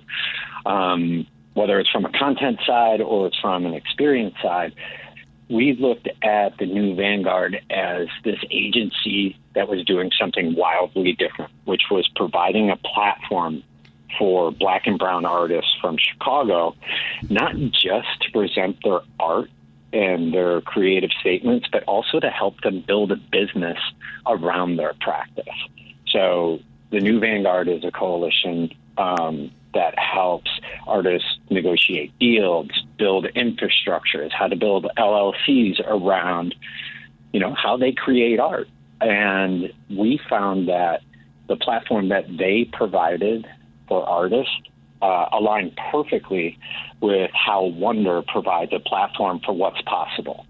And you know, as as people come through to see the the first installation that Nika Washington has done, it was an opportunity for Nika, who's a classically trained uh, um, painter, to transition his work off the canvas and into an experience and how to use technology and how to use things outside of his painting medium to display his art and and his thesis of how he as an athlete um, sees that men of color uh, and especially men of color in sport are either exploited or viewed and to bring that experience to to wonder for for people to share it.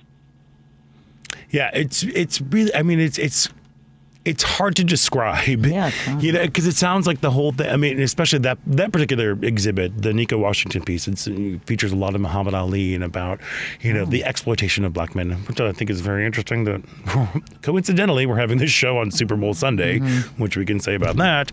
Um, but there's you know about how you there's a, a a giant punching bag that you can't tell if it is being exploding through the floor up or if it's falling down. There's I mean it's it's really great and it's it's one of those things. I think it is a great remind. See.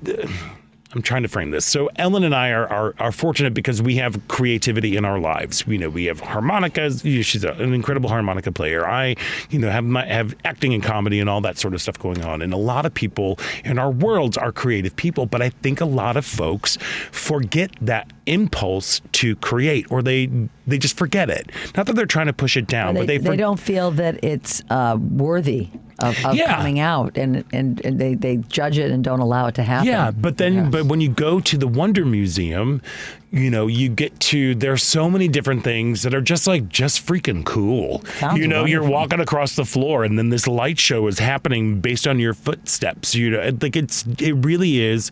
As that person who who was working there said, I get to come to kindergarten every day to go to work. It's it's fun. There's a beautiful infinity room that is super duper drippy.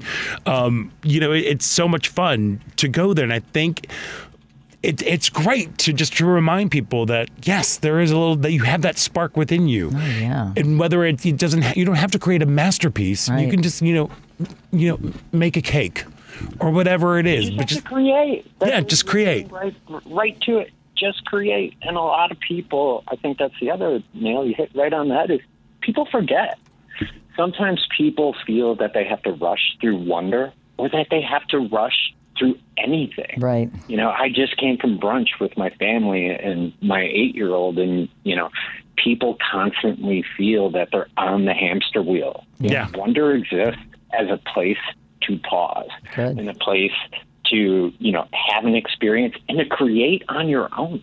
Yeah. There are tons of instances within Wonder that you can create, and that hopefully, when you when you leave Wonder, that a little bit of that sticks with you.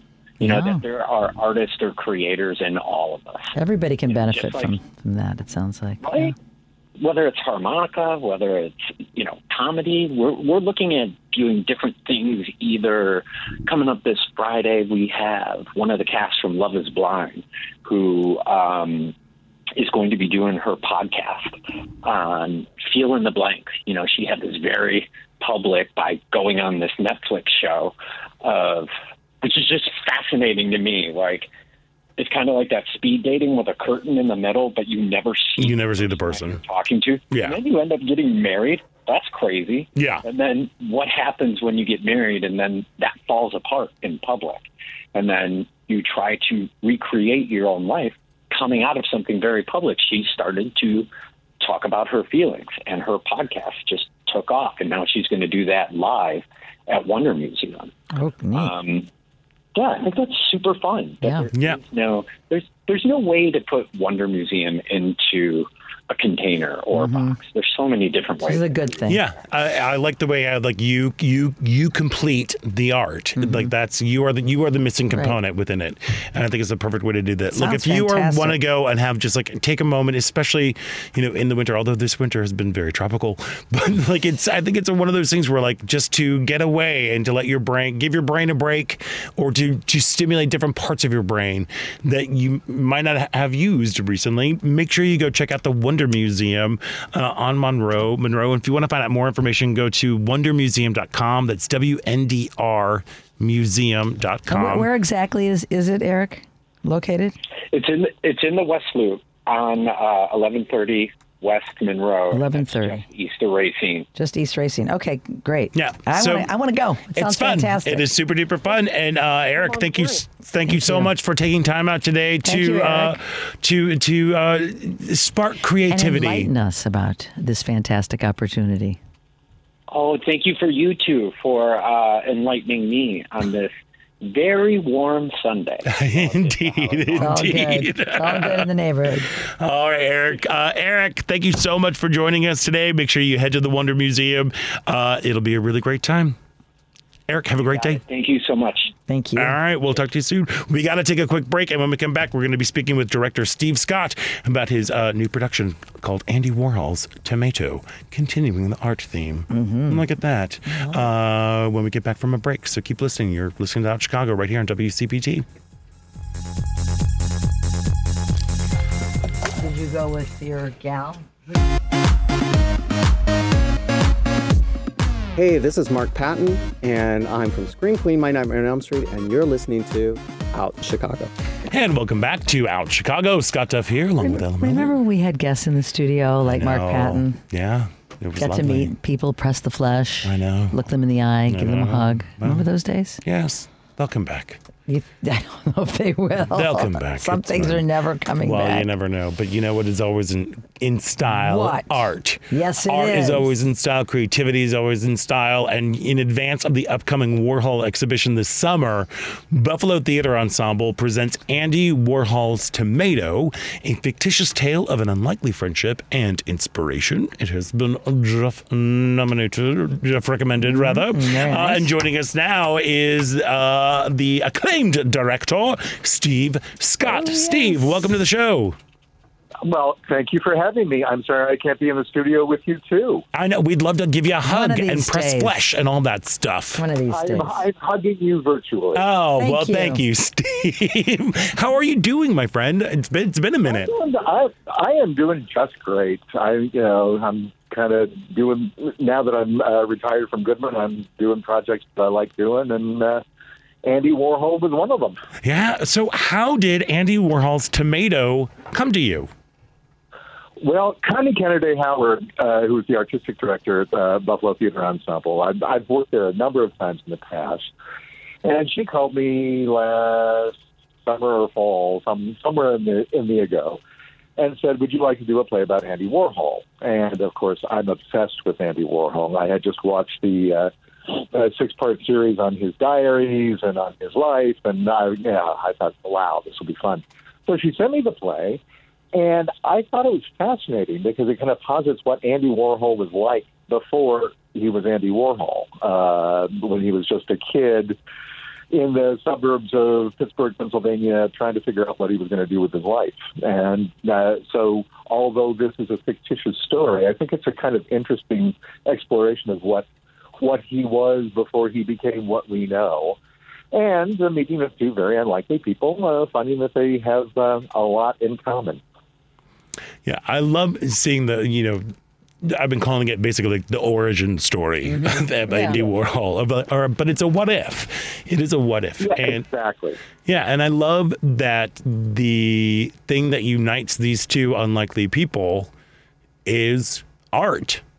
I know. It's really, you know, especially uh, today when everybody's so divided and separated, and we immediately kind of uh, look with disparagement on people who don't agree with us or who seem to be kind of unlike us or whatever. It's really heartwarming to see a story where people can connect through art because that's what art does. So at the end of the day, it's a celebration of art, which I'm always up for, uh, but in a very specific context and a really interesting one. So you were saying that you you are a fan of Andy Warhol's work. What what is it about? I was going to ask about the dramaturgy, but it sounds like you just you did all the dramaturgical look, work on your own. You know, but like oh, my life, it's my life is dramaturgy, uh, Scott. Um, well, I mean, I became uh, you know interested in Andy Warhol when I was a little gay boy in Kansas in the late '60s uh, because he was one of the few figures who was out and proud before Stonewall.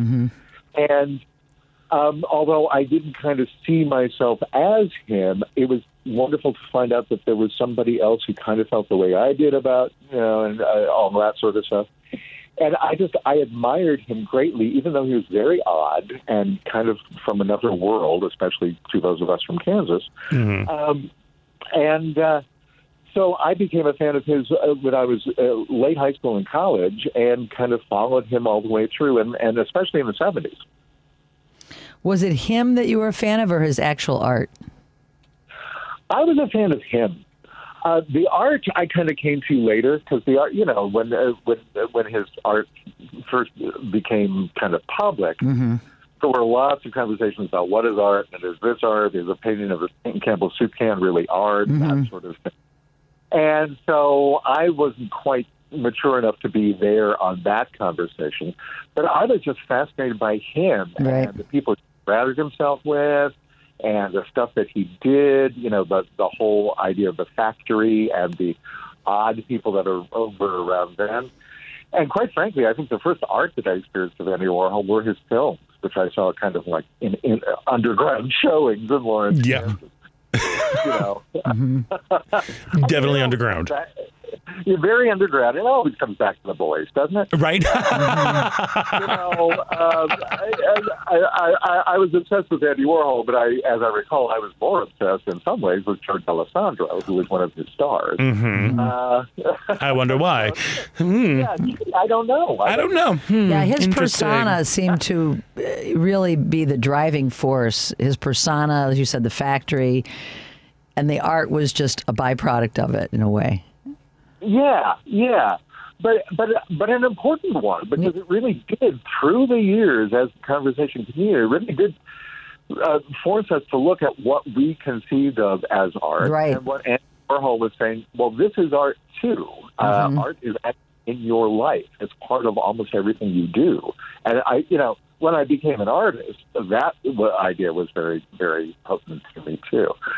So um, I mean. Uh, uh, he's he's just a fascinating figure, just a fascinating figure. And the more you read about him, and the more you read about what he did, the more you realize that he was a real uh, at the real vanguard of so many things that are now part of our culture. Yeah, absolutely. So when you're working on uh, this show, Andy Warhol's Tomato, it's basically it's a two-hander, as we've already discussed. that We like to say in the biz, it's a two-hander. Um, The in folks refer to it that. way. Yeah, there we are. But as you know, as you're working with this and you're dealing with somebody who is so iconic, uh, that is Andy Warhol, and like I said, it's based. It's it is a version of of an origin story about you know about this incredible iconic artist. Did you feel like any pressure about or, or was it like about not keeping it too precious or because again this is fictitious. It's all like this could have happened. But did you feel that you needed to get some things right? Or did you just kind of like let's just see where let's just go?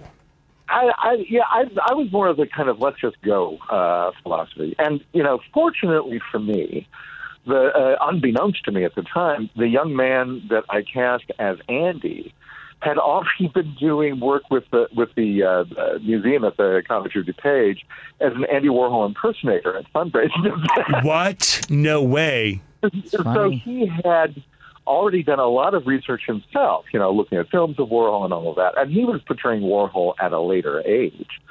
Uh, so he kind of came in with a background already.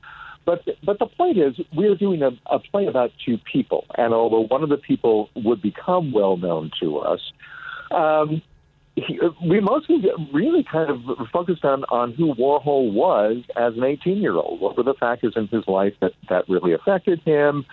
What of the persona that we came to know was already kind of in evidence through uh, his actions and through his own work as an artist and his own growth as an artist.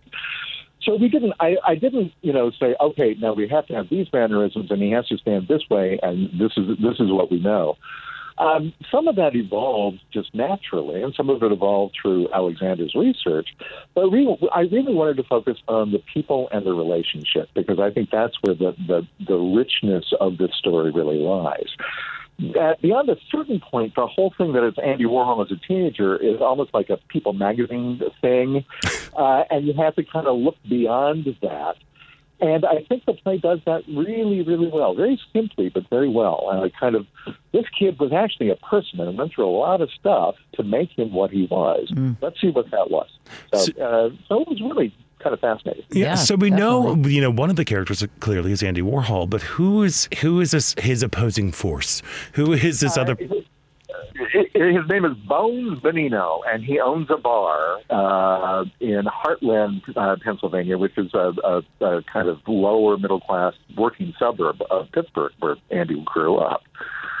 And the story is that Warhol would, uh, uh, would accompany his older brother, uh, who uh, delivered vegetables and fruit to the restaurants and bars around the Pittsburgh area.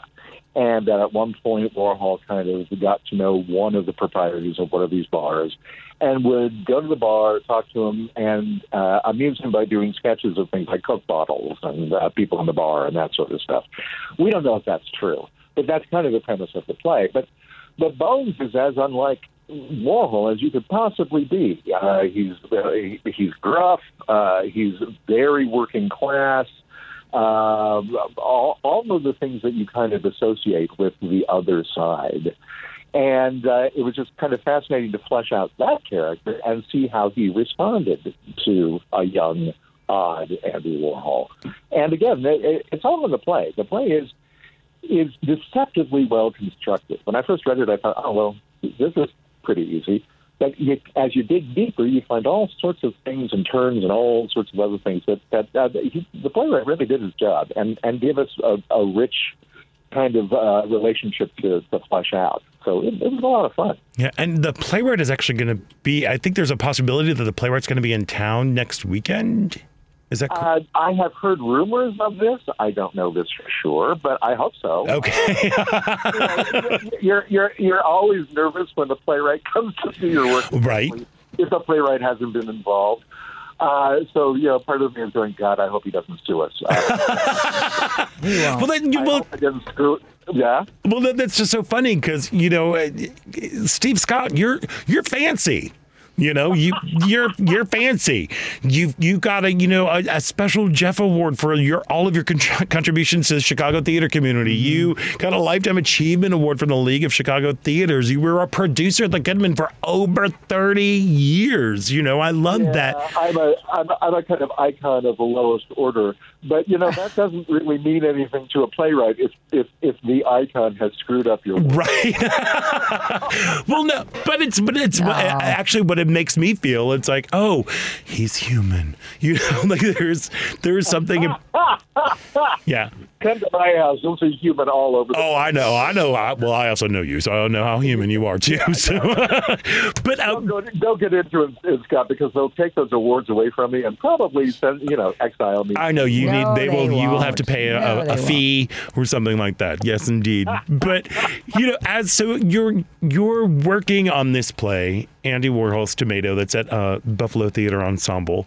Um, what did you what did you discover or what was uh, uh, reaffirmed for you in the role that you, for your personal beliefs about the role that art plays in the world well I, in this case it uh, the, the fact that they're both artists and go through somewhat the same neuroses that artists go through, I think uh, impacted me. But Bones is a kind of closet writer. Uh, and doesn't want anybody to know about that because he thinks his friend will, friends will find him odd or effeminate or whatever like that. And of course, Andy is a nascent uh, painter and uh, uh, uh, port- uh, portrait artist at the time that we needed. But they both have the same insecurities. They both have to have the same fears about what the work is going to, uh, uh, what the world is going to feel about the work that they do, whether or not they'll be accepted. You know, being an artist is a very naked thing. I mean, at the end of the day, you put yourself out there kind of un, un, un, unprotected for the world to judge. And through the course of the play, Andy kind of um, encourages Bones to do that, uh, to, to come out of the closet as an artist and kind of accept the fact that you think what you think, you feel what you feel, it's valuable. Let people see that. Um, it, it, it, it, it's just a it, it's a very moving experience to me when I'm reading about other artists who have the same insecurities that I have, and when when I can use those insecurities in my work on stage as I as I have here, because you know a lot of the insecurities they the characters feel are insecurities that I'm feeling even as I'm directing the play. Right. So uh, it kind of it makes you feel not alone, and uh, and I think that's the important thing about art. At the end of the day, we all feel alone at sometimes, and art connects us in ways that we don't even understand. Oh, absolutely. Mm. There's snaps. We're gonna do some some snaps on Sounds that right there. fabulous. There is snaps. Snaps to you, Steve Scott. That's fantastic. Well, congratulations. Uh, you know the reviews are lovely. It is Jeff recommended. Um, yeah, everybody, you need to head on out to the College of DuPage and go check out Andy Warhol's Tomato. Buffalo Theater Ensembles uh, presents Vince. Is it M- Melek? Melek? How do you pronounce his last name? Uh, me- mechanic. No, no, that's the, the sorry. But how do you the, the Malachi? M- Maloki? Maloki? The the playwright. Oh, uh, Vince Melocchi. Vince Melocchi. All right, Vince Melocchi. Uh, there we are. We got around that. There's so many hard words. See, as an artist right now, I'm being judged. I'm putting it out there. But Buffalo, Buffalo Theater Ensemble presents Vince Melocchi's Andy Warhol's Tomato in the Playhouse Theater of the McAninch uh, Arts Center on the campus of College of DuPage through March 5th. For tickets and more information, visit at the themac.org. Steve Scott, thank you so much for taking time out you, today to join us. Oh, well, thank you for having me. This was great fun. Of course, you, well, you're great fun. You're great fun and, Anytime, and a Steve. great artist, full of neuroses. Oh, Thank you, dear. Thank you. You're welcome, my love. Now take your neurotic ass out of here. All righty. Right, fine. Steve Scott, thank you so much for joining us. Again, go check out Andy Warhol's Tomato at Buffalo Theater Ensemble. We've got to take a quick break, and when we come back, it's the final thrilling show-stopping moments about Chicago right here on WCPT.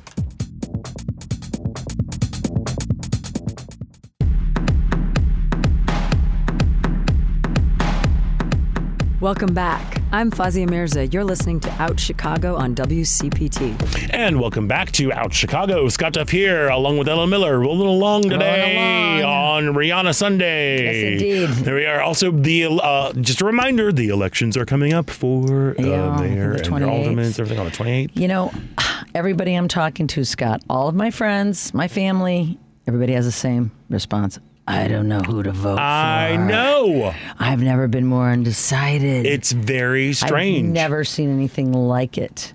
Yeah. Um, yeah, yeah, yeah. It's very bizarre. And like there, recently, uh, WBEZ, Chicago Sun Times, Telemundo Chicago, and NBC5 had a poll last week. Look, it's weird because three out of five voters disapprove of the job Mayor Lightfoot has done in her first term. More than a half hold an unfavorable opinion, and 71% think that the city's on the wrong track. And yet, she's still, according to this poll, she is all of them, all the top three are within the margin of error. Yeah. It's like Lori Lightfoot, uh, Chuy Garcia, and, Paul Chuy. Vallas. It's really between the three of them, it seems. uh, Yeah. sadly.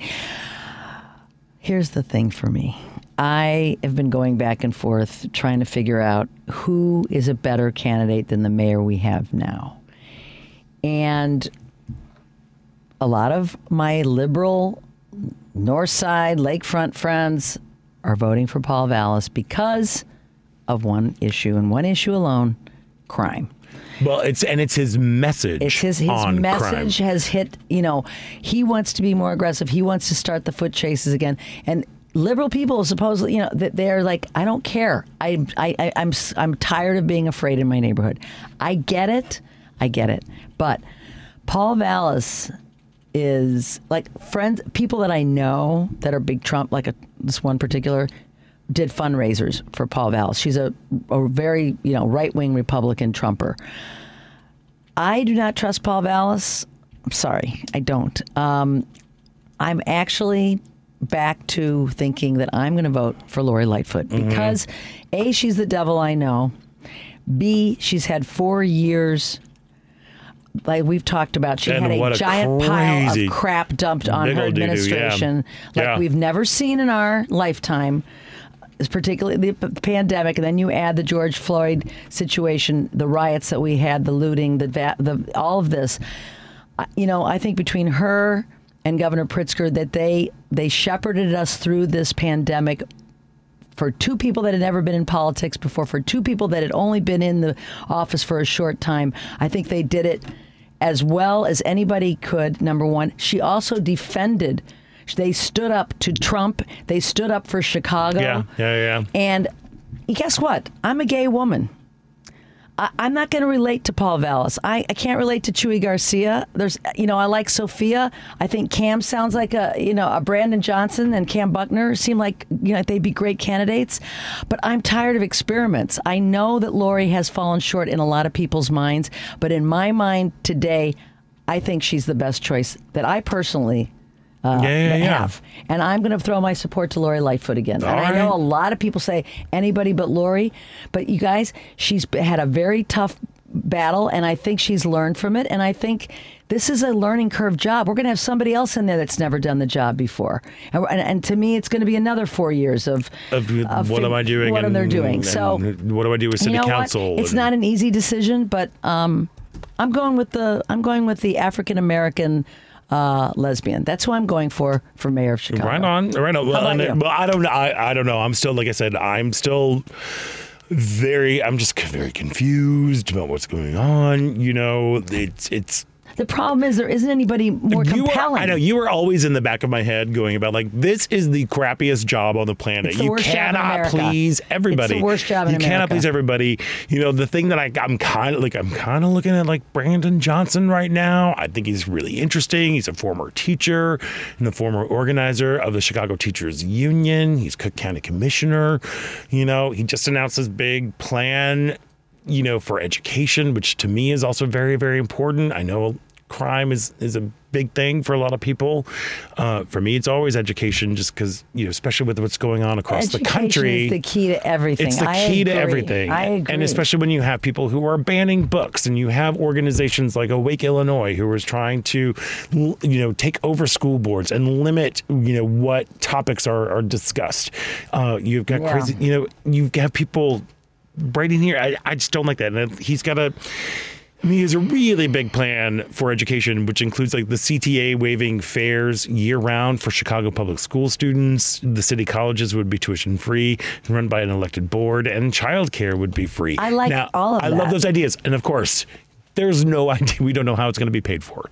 You know, that's that's the tricky thing. when they get into it and they realize all these great ideas are hard to to put into fund. action Yeah, because of uh, the money. You know, it's money it and then you're running money. comes down to money comes into like you know support within city council uh, you know all of these different things um, i will say you know uh, look we talked about last week the lgbtq organizations are They're pushing hard for mayor uh, for mayor lightfoot they are aggressively campaigning against paul vallas Yep. um, uh, like i don't know about you my email was flooded this week when they were like do not vote for they had a press conference earlier this week along with indivisible illinois chicago um, but they were they're like saying do not go for paul vallas they were citing budget disasters that they say quote left taxpayers holding the bag he He's bounced around from one thing to another he around the a- country. He's got a very Um, close alignment with some right wing things, including uh, organizations, including organizations like Awake Illinois. He spoke with them. He Yeah. later came out and and said, "No, no," but it was like you already did it. Why would you? Why would you go and speak for this He's the organization. most Republican Democrat that's running. Well, and that's the thing. They don't know if he's really a Democrat or a Republican. he is. And he kind of waffles on supporting re- reproductive rights. There's was some little controversy about does he even live in Chicago? He has an apartment. He has an apartment in Bridgeport. I don't know. It's, Uh, it- it also, but uh, but, you, there's a there's a, a forum coming on. I don't want us to run out of time. Quick thing. Uh, the, Yeah. There's a uh, we love Indivisible uh, Chicago, Indivisible Illinois Progressives Mayoral Candidate Forum. It's uh, February 16th this week. It's uh, doors at 4:30. The program's at five. It is at the Hideout. Three progressive candidates: Kam Buckner, uh, Chuy Garcia, and Brandon Johnson. All the other thing you mentioned, you know, the Sun Times and BEZ have done a. Uh, I got this email. It's every candidate. Well done. They've edited. it. It's a beautiful interview with each one of them, asking the same questions of each one of the candidates. I listened to all of them last night. I found it. There were things about every candidate that I agree with and that I think sound good. But it, to me, again, it comes down to any woman, any woman that has a tough uh, presence, whether it be Hillary Clinton Yep. or Lori Lightfoot, they have a tougher road to hoe. They're vilified. America is still vilifies women who show strength, who show power, who show toughness.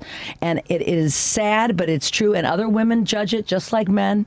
And that's why I am going to give the woman, the lesbian African American woman, I want to give her another four years. All right. I'm, again, I'm not Yeah, doing it no. like, you know, I, I don't love some of the things. I don't love David Brown that she's hired and she's standing behind him because she has to. But nor, more needs to be done uh, from the from the superintendent's office here in Chicago for the police department, and she's got to work on it. But I I think she's our best shot. Yeah, That's me. And I agree with you in terms of like you know somebody she's she's feisty. I'm talking about feisty feisty Brandon. Let's go, Brandon. Let's Dark Brandon. Brandon. Yeah. Dark Brandon coming out. Yeah. Uh, you know, with, with, with President Biden. Same thing with with Mayor Lightfoot. She's she's feisty and Yeah. she will. She's not afraid. She's scrappy. That's She what I like about her. you know, you know, she she's not afraid to. She will defend herself, and. So yeah, I don't know, but maybe we should go ch- check out this forum at the Hideout. That's Yeah. gonna. It's on the 16th. It's on the 16th. It's with three candidates. The- And the three progressive candidates that you know, the Indivisible um, Right. Chicago is kind of backing. So can you go to like the Indivisible Illinois Chicago website? I guess you can Google that and you can find Um, Admission out. the is first come, first serve. Right on. Well, you there we go. RSVP, but it will not be guaranteed. So you have to get Right there at 4:30. So Well, there, we you go. Um, and this week is Valentine's Day. Yes. Happy Happy Valentine. Are you, you. and Sweetie doing anything? We're going to go out to a nice dinner on Valentine. you You're say- going out on Valentine's Day? on Valentine's You are a Day. crazy person. That's where the true Valentines go out, not on the weekend no, before. they don't. No, that's when all the amateurs go No, out. No, the amateurs go out on the weekend before because it's easy to go out on the weekend before. The Oh, not when it's a Tuesday. On a Tuesday, we're going out on Oh, a you're Tuesday. going out on a Tuesday. and remember, I proposed to Kathy on Valentine's Day. That's true. So it is a special day. It is a special and day I, for you. I told And you her- get your heart-shaped and my thing from your father dad. gave me a heart-shaped thing my entire life, so it is a special day Well, you me. give me a heart shaped thing every day that I see you. Back I at you. feel Happy your heart. Valentine's Day, Happy Scott. Valentine's Day to you, and thank you to everybody who listened to today. I want Yes, to thank, thank our you guest. Eric uh, Sawatowski uh, from the Wonder Museum, director Steve Scott, Devin. You're amazing. I would say what's going to go out in the sports cubicle, but I don't know. There's things because it'll be hap- the game will be happening. Yes. Or will it be over? No, it'll be. It'll still be happening. It'll still be going potentially. We're gonna hopefully in the second half of the show do a post game. Oh, right if on. We're lucky. There we go. If you're lucky. If not, you can always talk about Rihanna. I'm sure she'll be great. Uh, Paul, thank you so much. There we are. Uh, Ellen, amazing. Happy Valentine's Day. Happy Day. Valentine's Day, Thank you so much. And, and I'm Scott Duff. And until next week, stay, Stay proud. proud.